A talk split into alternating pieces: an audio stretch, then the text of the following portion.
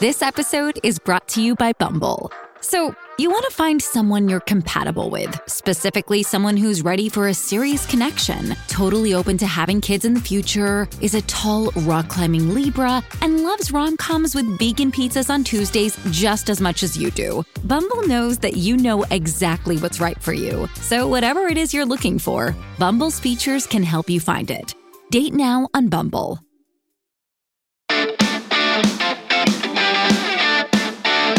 This is Speakernomics, the podcast about becoming a better speaker and building a better business. I'm your host, Tom Singer, and today we're going to talk about amplifying your brand in a crowded market. And our guest is Kenneth Kinney. Hey, Kenneth, welcome to Speakernomics. Thank you, Tom. And I got to be honest, your whistling gets better every episode. That's not me, that's part of the tape. But uh, we are really glad to have you here, and we're going to talk about this amplifying your brand in that crowded market. So, so Kenneth, what are your two tips for speakers who want to amplify their brand? Tip number one identify what is your different. And tip number two put your passion into your keynote. Awesome. Well, before we dive into those tips, some of you may not know Kenneth Kinney. To his friends, myself included, he is known as Shark. And what he is, is he is a marketing and customer experience strategist and speaker. And he is insanely passionate, I mean, crazy passionate about sharks and shark conservation. Now, he has been speaking for over 20 years, and during that time, he has also worked with large brands, Fortune 200 companies, both inside the companies as an employee, but also as a consultant to many of those companies. And he's focused on marketing and advertising, and he's really good at it. So, Kenneth, let's start with this whole nickname thing. I refer to you as Shark, not actually Kenneth. How did you come about the nickname Shark? So, as a little kid, I came across a shark in the water. I came really close, up close, personal, uh, in a way that would make most people very uncomfortable. I'm un- I'm uncomfortable just hearing that exactly. you were a little kid with a shark. Well, luckily I don't bite, but I became very enamored with sharks very early. And then I began to study them as a hobby and it became a nickname that I've had for, I hate to tell you how many decades, but a lot of decades. Even my own son has called me shark on many occasions, but it's something that I do frequently. I go as often as I can, almost every weekend during the summer months when the weather's good, but I go swimming with sharks outside of a cage. Most of the time it's in South Florida, somewhere along the uh, you know, Miami, Jupiter, West Palm Beach area, or in the Caribbean, especially the Bahamas, where they have shark conservation that they do perfectly. It's such an amazing opportunity. You learn so much about life and nature, facing your fears, all kinds of things. It's really my happy place is being underwater, and a good day diving is a good day with sharks. So it's so interesting because I was introducing you saying how smart you are. And then you said I go diving with sharks outside of a cage. So maybe I'm wrong with what I said. But every time you talk about some of this diving, I just cringe because I can think of a lot of things on my list that I would like to do. And actually being face to face with with real sharks that bite people, that isn't on my list. But you say it's perfectly safe. Yeah, well, it's it's safe. You have to respect them in their territory. If you get to learn what sharks really are and how they react and to you and to their habitat, it's not what you saw in the movie 50 years ago that Jaws made ever so famous. You have to really respect their territory. And sharks can be dangerous, especially predatory sharks. Often swim with tiger sharks, which are almost the same size as great whites. But when you're in clear water, when you're facing them directly, when you know how to interact with them, how to deflect and move them, you know, gracefully without hurting the shark, it can be one of the most life changing experiences you'll have in your entire life. I don't care what kind of shark it is. It could be with nurse sharks that are, you know, those little friendly sharks. It helps you redefine your whole life when you have the opportunity to swim with sharks. And it's something I would do every day of my life if I could. Well, you know, I got into the speaking business because as a young man, I was inspired by Harvey Mackay, legendary speaker from the National Speakers Association. He's spoken all over the world, and his most famous book was called How to Swim with the Sharks Without Being Eaten Alive. But I don't think he ever actually swam with the sharks the way you do. No, but I sure would love to have the sales of that book. wouldn't wouldn't we all? So I want to dive into today because you know I think this sort of the, the shark thing ties into where we're going to go, especially with that second tip. But your first tip is identify what is your different. And you know, we hear that a lot. We hear about differentiation and all this, but but when you're really talking about marketing yourself and amplifying your brand, what do you mean by identify your different? Well, I talk about a lot of different behavioral science principles, especially with different brands that I've worked with, with different people and consultants as well. When you think about differentiation, one of the best principles to apply is think about the von Restorff effect. So Hedwig von Restorff was this German psychologist who identified basically the isolation effect. So when you think about a bunch of apples, if they're all green and there's one red apple in the center, that's the one you look at and you isolate on unless you're colorblind. But it becomes such a true principle in a crowded market to really develop your presence in a market where you are known differently as the person that's known for what you do and what you own. So if you think about logo differentiation, let's say that Tom, you and I have a different logo and it's on a pair of jeans. It's the old uh, Jordache or Levi or whatever those brands are uh, today. I hate to sound because I'm going to sound really old, not knowing or caring about Jor- anything. Jordache, Jordache, like half our Calvin population Klein. just said, "I don't." pair of Calvin Kleins. I don't know what But Jordache jeans are. Half the If you population. take if you take the logo off that pair of jeans, is there anything else there that really identifies who you are and what your uniqueness is? And it really is something that you have to zone in on and think: Are you a replaceable commodity? Or are you the great speaker Tom Singer or Kenneth Kinney or anybody else who really has carved out a difference, differentiation in the stories they tell, in the brand that they are, in the experience they deliver to the audience and for the meeting planners? And that's really key in this market when so many people are entering. And having worked as a conference planner for several years to help bring people in, I actually saw this firsthand after I'd been speaking for quite a while. I started looking at so many speakers who had developed basically kind of a vanilla approach. They all look the same, not as of a fault of their own, but their videos look the same. Their websites all look completely the same. And there are a lot of things that are really important to have that consistently across different websites or different videos. But then are you standing out from your competition? Are you standing out as a speaker that people are going to remember? It's something that you really have to think about what that is. It could be a, a huge variety of things, but really doubling down and tripling down on what that differentiation is and not just as a hook but part of your brand as who you are and as you are as a speaker can really make or break a difference to meeting planners that I've asked over and over. I want them to remember me or you or whoever else that really stands out as known in uh, especially as you niche down. You bring up a really interesting point, and I've seen this over my 15 you know about 15 years in the business where you say if you go to a website what happens is is somebody does a website and they start to get very successful and then everyone else follows on. And this doesn't just happen in the speaking industry. This happens in a lot of industries. You know you get to the next thing and all of a sudden they're like oh make mine look like hers. Mm-hmm. uh, i saw this. I used to be in the legal marketing world. That was where i cut my teeth in business. And there was a firm and i don't remember the name of the firm offhand but they used the managing partner's bulldog as Womble Carlyle was the name of the firm, and they used the the managing partner's bulldog in all of their advertising, and their theme was something like, you know, we're bulldogs in court or something like that, and it was like considered the best marketing for several years in in the '90s around law firms, and all of a sudden, all of these law firms started putting their pets into mm-hmm. the thing. So all of a sudden it was like all of the partners were posing with a parrot or their cat or whatever it was. And I talked to one firm and they said, Oh, we don't want to be anything like Womble Carlyle. We're using cats. And it's like, no, that's that's the same thing. So you tend to see this in industries. It's like when little kids play soccer. One kid kicks the ball and everybody runs after the ball. And we see that in marketing too, as somebody has some success and then everybody does it that way. What advice do you have for speakers to make sure we're not like three year olds chasing a soccer ball the same direction? Well, you should listen to best practices. The most best practices suck. And so as you're starting to develop that, don't just look at what everybody else has. Look at where you can differentiate yourself out. And that doesn't need to mean that doesn't mean that you need to be a left-handed, red-headed juggling clown. You know, if they're looking for left-handed clowns who don't juggle, then you don't need to go that way. But you do need to figure out where it is that you're going to be able to stand out from the competition that they can laser in and identify as a speaker of choice, not just as a speaker of many choices. So you have spoken at all of the big, well-known uh, conferences in the marketing world, and you have seen a lot of the people who would be your quote-unquote competition in marketing.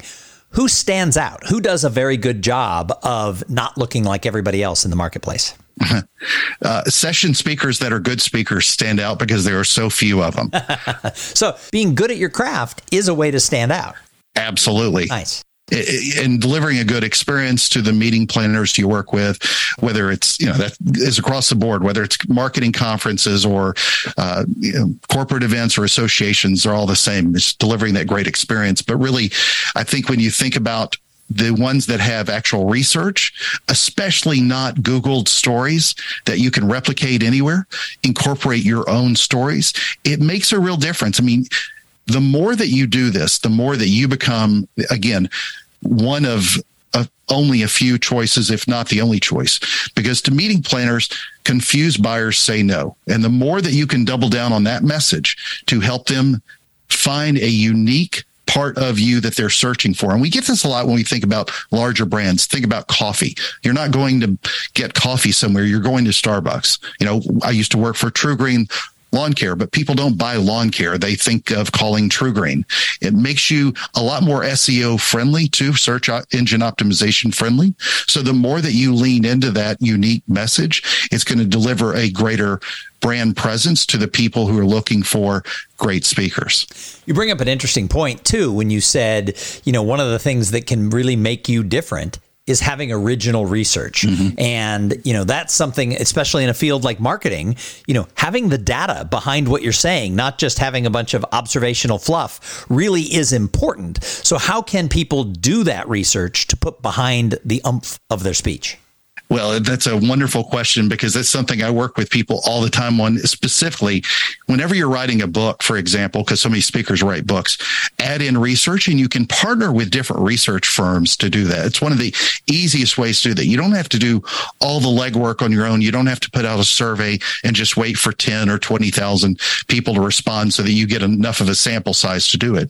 But leaning in with other firms that do this can help amplify that message. Two, I've often worked with colleges and universities to get research done. And that can become such a great differentiator because that puts an instant amount of credibility and, and trust that we so often think of with colleges universities to get really good research and working with either a good firm or a college university. It's a great way to help build that market research quickly.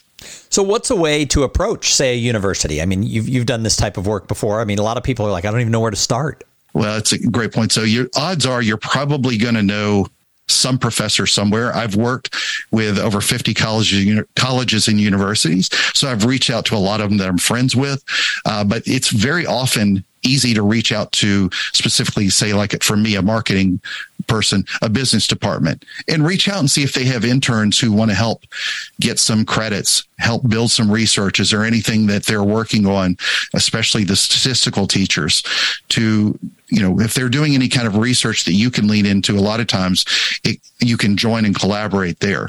But like anybody else, universities are often looking to collaborate on that kind of lower level research. That's not just some massive thesis paper. Doctoral students all the time looking to get that, that paper published somewhere. And for me, I've just been able to lean into working with them with a lot of people I've known. So your second tip was put your passion into your speech. And I think based on my introduction of you and the original uh, first couple of minutes of this episode, people are going to know what your passion is. But how do people take their passion and put it into their speech? And, and what is it that you do? Well, so a lot of times when I'm working with a brand or speaking at a private event or with an association, I'm often talking about marketing principles or business principles that help elevate their brands up to the top. One of the ways that I've been able to do that often is using my passion with shark diving. I use it as a metaphor. I often talk about being curious, being fearless, and diving deeper. And so a lot of those stories come up, and I don't spend the whole keynote of any presentation talking about sharks because sharks are not for everybody. Most people are scared of sharks, but people understand Shark Week. They've seen the, the branding that ch- channels like Discovery have helped put out the message with. But the more that I've been able to do what I love to do on the weekends, it's created an opportunity for me to use unique stories inside of different presentations. For example, often when I talk about uniqueness, I talk about the hammerhead shark. It's the one shark that stands out to people. Most people can't identify a small bamboo shark Uh, any different from a great white shark, which are a thousand times you know larger than a small bamboo shark. But everybody can identify the hammerhead shark because it looks so uniquely different. So oftentimes, for example, when I talk about that, I use the the metaphor of the hammerhead shark often with some video accompanying me swimming with with hammerhead or some form of sharks. So the more that you can use a passion like that inside your unique stories, it becomes something to look at the world with a different perspective. And I say that because a lot of times our stories become more our stories. What I try to do with these unique stories that are mine is make them apply to the audience the more that I'm able to do that and, and really just use the metaphor as a pin to help tell a better story, it becomes a much better experience for them. Uh, if I'm talking about a unique brand and unique brand positioning, it may have nothing to do with a shark, for example. It may have to lean on my experience working with these various Fortune 500 companies but sometimes I'll leverage that story. And I do that often with through sharks. I also do that when I say passion. I also do that when I travel to Florida for a lot for events. What I've often done to become timely is I travel to the event a day before. I can weave in a diving trip then go speak for a client and often use some of the local conversation that went around that trip and unique stories that happened right before. And I found that those stories that happen right before when they're well thought out can often add a lot of color to an event other than, Hey, remember the last time you were in Orlando and you spoke about this, that, or the other in the local baseball team or sports team or whatever it is. So the more times that I'm able to timely use that unique passion, it helps a lot as well. So I love the fact too that when you speak, and, and I, have I've seen seen you speak, you work in some clips. You have both some videos and some stills of you up close and personal with some pretty scary looking sharks. So, you know, what does that personal connection using your passion about sharks and shark conservation and then showing the visuals to the audience, what does that do as far as, you know, helping that with that overall amplifying your brand and your differentiation? Well, one, uh, I'm, one of the, I, I haven't seen another speaker demo reel, for example, that has a warning, don't try this on your own message in there. But mine is like that. It's, it's, uh, shows me swimming with tiger sharks. And I think, uh, there's several different sharks in that video. But take that and apply it to, for example, what we talked about with the movie Jaws. A lot of people think that's the way sharks are. I help decipher the message with marketing and customer experience to focus more on the customer than just the brand packaging. And a lot of the same thing about sharks are that they're misunderstood. So a little bit like me, I'm able to weave that into the story just to give them a taste, if you will, to help drive home the message. I try to add a little bit of context, but there are plenty of non-shark stories in my speeches. I have to be careful that people think we're not doing just an oceanography lesson, but it does make it extremely memorable when somebody sees me do that, as opposed to being the 8,000th person they've seen that has a blog or a newsletter or a website or an agency or all the same similar things. Uh, I'm not trying to outcompete somebody, but it is something that I've obviously leaned into that's very complimentary of my brand. Do you find that when you talk on stage about something that is truly your passion, do you find that there's a percentage of people in the audience who then line up to talk because maybe they themselves love sharks or maybe they're scared to death of sharks or or whatever? Do you find that, that happens because I'll tell you one of the things in the last few years after I took up doing stand-up comedy, I worked that in to my speeches. And I talked about the fact that sometimes you have to get out of your comfort zone and try new things. And now that I've done 138 open mic nights, I throw that number in there. And that's just a really big number. I mean, there's a lot of people who maybe took an improv class or once did an open mic night, but that number makes people go, whoa. And I find people line up, even though my speech is not about stand up comedy, it's an example that supports the message of my speech they still come up and, and want to like have that connection. They want to find out how I got involved and things like that. Do you find having a hobby that's a little bit not the norm? Do does that connect you more to a certain segment of the audience? Oh, 100%. No, out of, in, out of 100 people in the last 10 years, I'm making up a number, that come up to me, one of that 100 will have say, has said, I like swimming with sharks also. I've done it one time in, you know, in whatever location. They did it one time though. Of the other 99, three to 10 have told me that they were swimming with nurse sharks, which are the very friendly sharks. And then the other 90 ish said, I'm scared to death. And it starts a bridge of conversation. And it's amazing how something as powerful as a little bit of context, other than, hey, great speech, we'd like to bring you to your event, which comes after. Um, but when they do that, it just kind of gives you an icebreaker. It's a weird icebreaker because unfortunately, a lot of misperceptions occur when you're talking about sharks differently than, uh, say, skydiving or something like that or parachuting. Um, there's only so much you can you know, there's not a lot of mixed messaging in there or misunderstandings around those, but it does. A lot of people will just come up and say, that's crazy what you do. It's weird.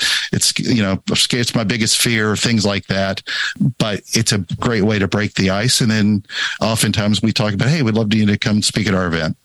Well, that's where I was going to go with my next question because, you know, one of the reasons we all want to amplify our brand is we want people to remember us when it's time to refer us. Because as speakers, oftentimes there's people in the audience who they're not hiring a speaker that week. Mm-hmm. However, three years later, they're chairing a committee and they're like, oh my gosh, I saw a speaker. And if there's something about you that they can call back to that meeting they were at and say, who was the person who swam with the shark? So if you're doing a good job of amplifying what's different and inputting your passion into your speech, I think that makes you more memorable over the long run and thus gets you more referrals. What's your thought on that? Uh, would agree completely. And I'll tell you one, as, as you were saying that made me think, I think the thing that always resonates with me is when they start calling me shark. There are a ton of meeting planners, conference managers and, and conference owners that when they call me shark, it's almost like they know, they know it's me you know, they, they may not even remember my first name or last name, but they're going to remember it's Shark and they're going to know how to find me. And, and I love that that has at least crept through. It's easier to remember oftentimes the names. I'm not saying everybody needs that kind of nickname, but you know, we've talked about singer. You know, everybody thinks that, you know, they, they start thinking of whether or not Tom can sing. He can whistle, as you heard from the intro, but he can't sing. But the more that you start identifying with something like that, and whether or not, again, most important, regardless of all this, did you deliver a great speech? Right. Because that's what they're going to remember more than anything. And so to answer one, it's, did you deliver a great speech? Two, it's just having something they remember you by. For me, it's calling me Shark, and that bridges the conversation further. And I think this is true from the standpoint of the the, the big brands who you've worked for too. Oh, yeah. First and foremost, they have to have a great product or service because if your product or service isn't awesome, all this marketing stuff and all this ability to amplify your brand and stand out isn't going to fly over the long run. So for speakers, you know, you got to be great on stage, but that unto itself also isn't enough. You have to do these things that can help your brand be noticed and remembered? Well, I remember uh, I was doing a podcast interview of my own with Dan Gingiss, great guy, great speaker, great author. And he was talking about creating experiences. And this is something I lean into a lot. He was talking about a story about he took his son to a well known steak place for his, I think his 16th birthday.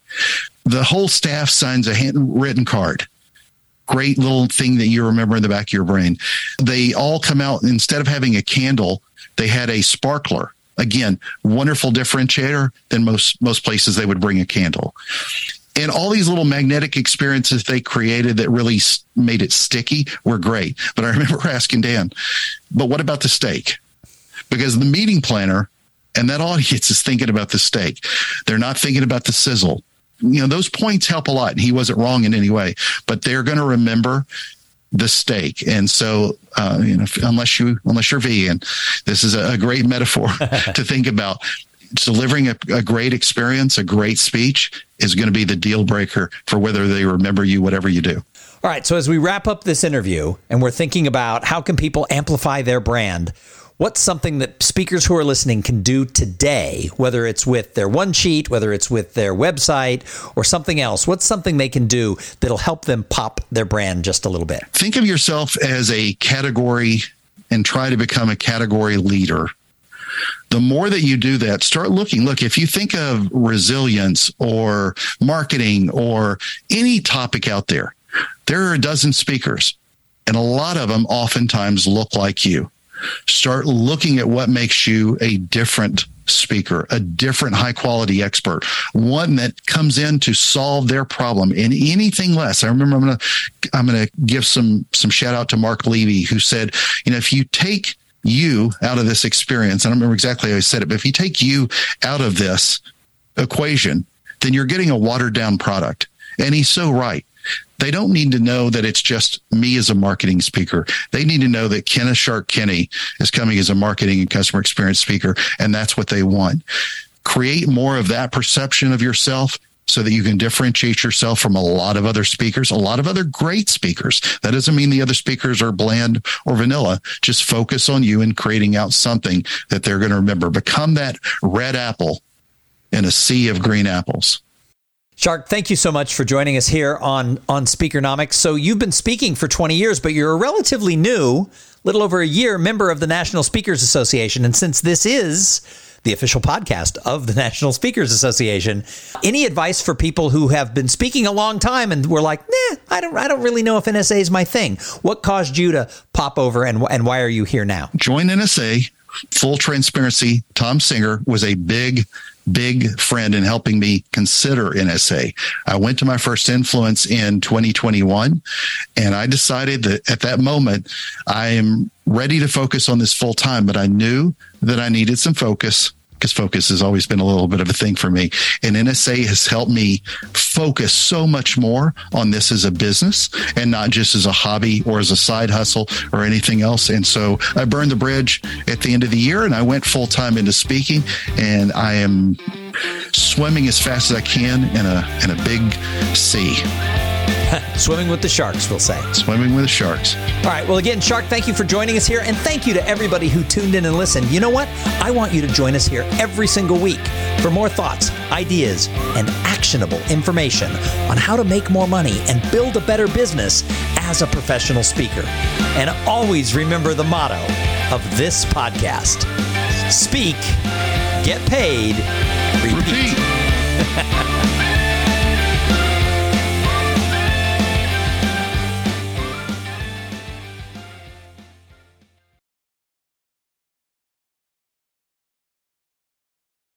This podcast is a part of the C Suite Radio Network. For more top business podcasts, visit c-suiteradio.com.